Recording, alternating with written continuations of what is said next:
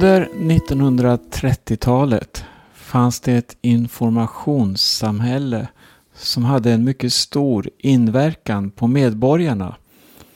I början av decenniet, då Hitler vann makten och nazismen, den tyska nationalsocialismen, gjorde sitt intåg, styrdes den med en utpräglad antisemitisk ideologi som till sin prägel var mycket våldsbenägen och odemokratisk.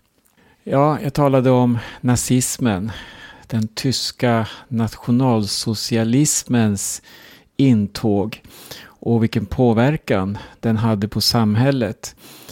Det fanns personer som tidigt såg utvecklingen och som varnade för dess konsekvenser och som vägrade låta sig tystas ner. En av dem som vi kan läsa om det var Torgny Segerstedt. Han var chefredaktör för Göteborgs Handels och Sjöfartstidning.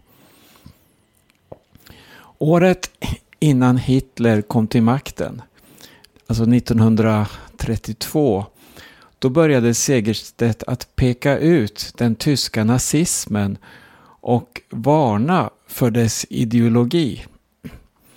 När Hitler året därefter kom till makten skärpte Segerstedt kritiken och publicerade en ödesmättad artikel som avslutades med orden Herr Hitler är en förolämpning. Det här ledde till omedelbara reaktioner från en av Hitlers närmaste män, Hermann Göring vilken eh, skickade ett telegram till tidningsmannen med hotfulla varningar. Han svarade då med att publicera telegrammet och konflikten den eh, eskalerade. Svenska myndigheter involverades och gjorde flera försök att gå nazimakten till mötes genom att utöva påtryckningar mot den envise redaktören. Det hela resulterade så småningom i att med hjälp av en gammal lagparagraf lyckades myndigheterna förbjuda texter som uttryckte kritik mot den tyska nationalsocialismen. Myndigheterna beslagtog inte mindre än åtta upplagor av Segerstedts tidning innan de han lämna tryckeriet. Ja, Segerstedt var tystad, men ändå inte. Som svar på den inskränkta yttrandefriheten skrev han rubriker som publicerades på tomma textsidor. Rubriken eh, citat i norska fängelser och koncentrationsläger, slut på citat, så följdes det av en blank sida. Alla visste nu att här var sanningen tänkt att publiceras. Men eh, tystnaden talade. Med tydlighet. Den ropade ut protester mot förtrycket och förföljelsen. Mot nazismens grymma framfarter och utrensning av främst det judiska folket. Den här historiska händelsen, den är så typisk och eh, återkommer i olika skepnader gång efter annan. Inte minst då det handlar om det kristna budskapet. Den som idag hävdar att kristendomen och budskapet om Jesus är livsavgörande, det som talar om frälsning, omvändelse till Gud, bättring och att få sina synder förlåtna, ja, den ska helst marginaliseras och stämplas som fanatiker eller förtryckare. Då man påstår att en människa behöver vända om från sin synd anses det vara diskriminerande. Också att hävda Gud som skapare av allting och att han har skapat människan till sin avbild. Ja, till man och kvinna skapade han dem. Det anses vara förlegat och nedvärderande. Vem är du att ifrågasätta en annan människas identitet kan man höra. Ja, det är frågeställningar som man möter idag. Dock är det Gud som har skapat oss. Ett av Bibelns eh, tydligaste sammanhang som skildrar hur Gud skapade himmel, jord och allt som där finns är det vi har i första Moseboks första kapitel om skapelsen. Som kronan på verket beskrivs där hur människan skapades. Gud närmar sig i hela sin gudom inför denna händelse. Det står Låt oss göra. Här möter vi Gud Fader, Gud Son och Gud Helig Ande. Hela treenigheten manifesterar sig för första gången i den bibliska historien i det ögonblick då människan skapas. Första Mosebok 1, 26 står det så här. Låt oss göra människor till vår avbild, lika oss. Och vers 27. Gud skapade människan till sin avbild. Till Guds avbild skapande, skapade han henne. Till man och kvinna skapade han dem. Människans skapelse var ingen slump utan en del av Guds eviga plan. Hela den övriga skapelsen kom till just för människan. Ty därigenom skulle den djupt innerliga gemenskap som finns mellan Fadern och Sonen spridas vidare och omfatta människan, vilken skulle bli det speciellt utvalda redskapet för spridandet av Guds kärlek och rättfärdighet över hela jorden. Genomgående i skriften talas om människans identitet som man och kvinna. Det representerar också något av Bibelns vackraste budskap, nämligen relationen mellan en brudgum och hans brud. Och Bibeln talar utifrån det här om Kristus och församlingen. I dagens samhälle normaliseras medvetet och mycket målinriktat en livsstil som Bibeln varnar för. Det är en sak och nog så olyckligt att samhället genom utbildning, kultur och annat valt den vägen.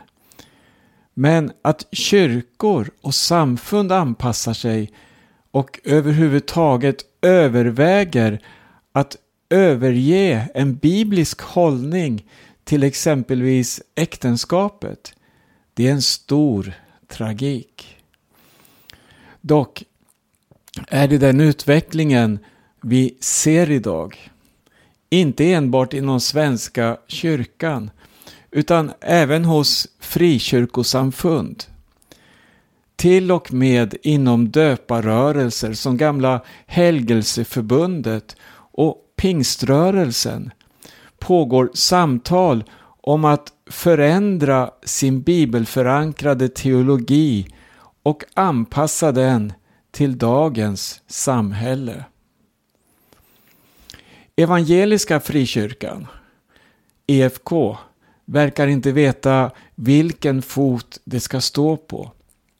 Samfundet tillsatte i en redan då splittrad rörelse en utredning som arbetades med under tre års tid. Utredningen, en bok på 280 sidor, förordar en anpassning av samfundet till hur världen ser ut idag. Med uppmaningar att lyssna till eh, citat, vår samtids utmaningar. Slutcitat.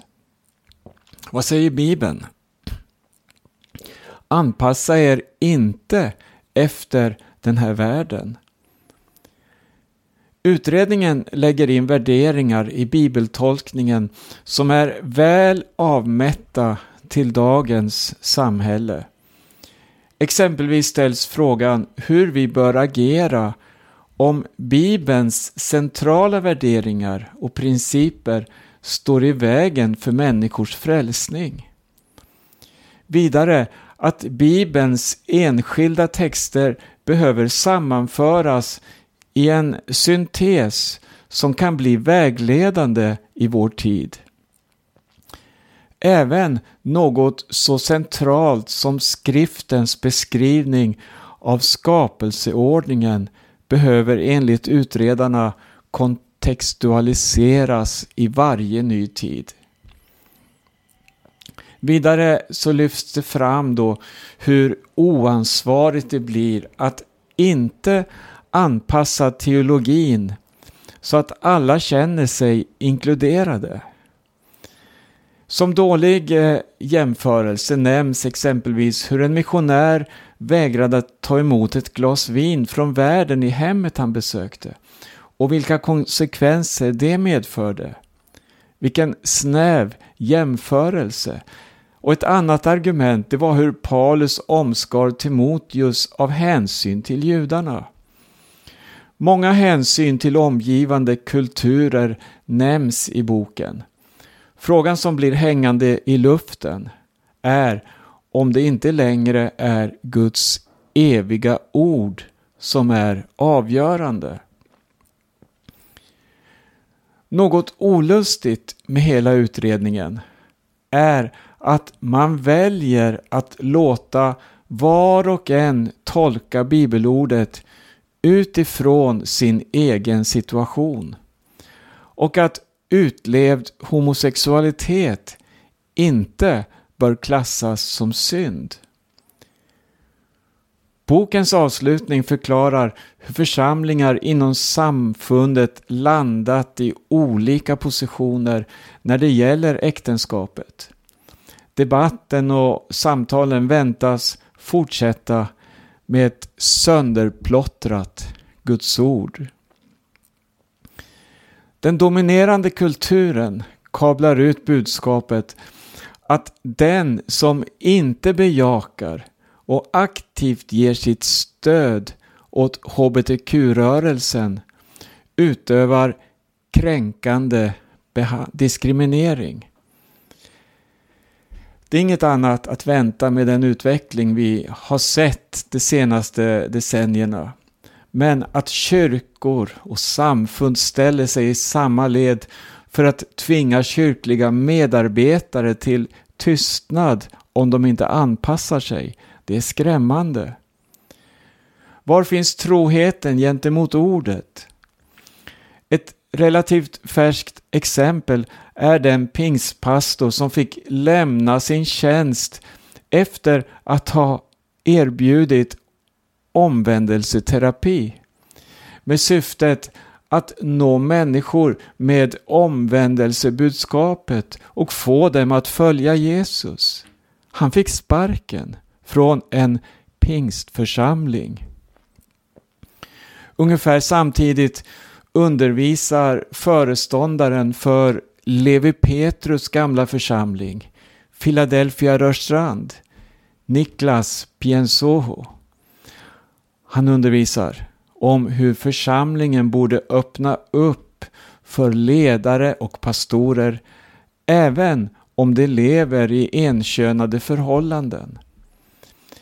Debatterna och samtalen florerar och rågångarna vi finner i evangeliet luckras allt mer upp. Förvirringen är total och splittringar låter inte vänta på sig. Min inre värld protesterar. Vägra delta i dessa debatter som inte leder någon annanstans än in i en total förvirring. Dessa ödesmättade frågor har inte sin lösning i dialoger fram och tillbaka. Vad som behövs för att rädda människor är att lyfta fram Guds eviga frälsningsplan. Och där finner vi klart och tydligt också de bibliska svaren på samlevnadsfrågorna. Istället för ordrika och slagkraftiga dialoger får vi göra som tidningsmannen ovan här, som jag nämnde om. Hänvisa till rubriken, låt den tala. Övertygelsen, den var känd och genom de rubriker som sattes visste läsarna att här skulle den nedtystade sanningen ha publicerats. Och många sökte därigenom sanningen. Vår sanning, det är Guds ord. Stå på bibelordet. Det försvarar sig själv. Människans identitet är gudagiven. Något som den här världen på alla tänkbara sätt försöker bryta ner och förstöra. Vi ser det så tydligt i skolor och på arbetsplatser. Nu också i samfunden. Fall inte in i mönstret att försöka hitta en medelväg för eller emot enkönade äktenskap.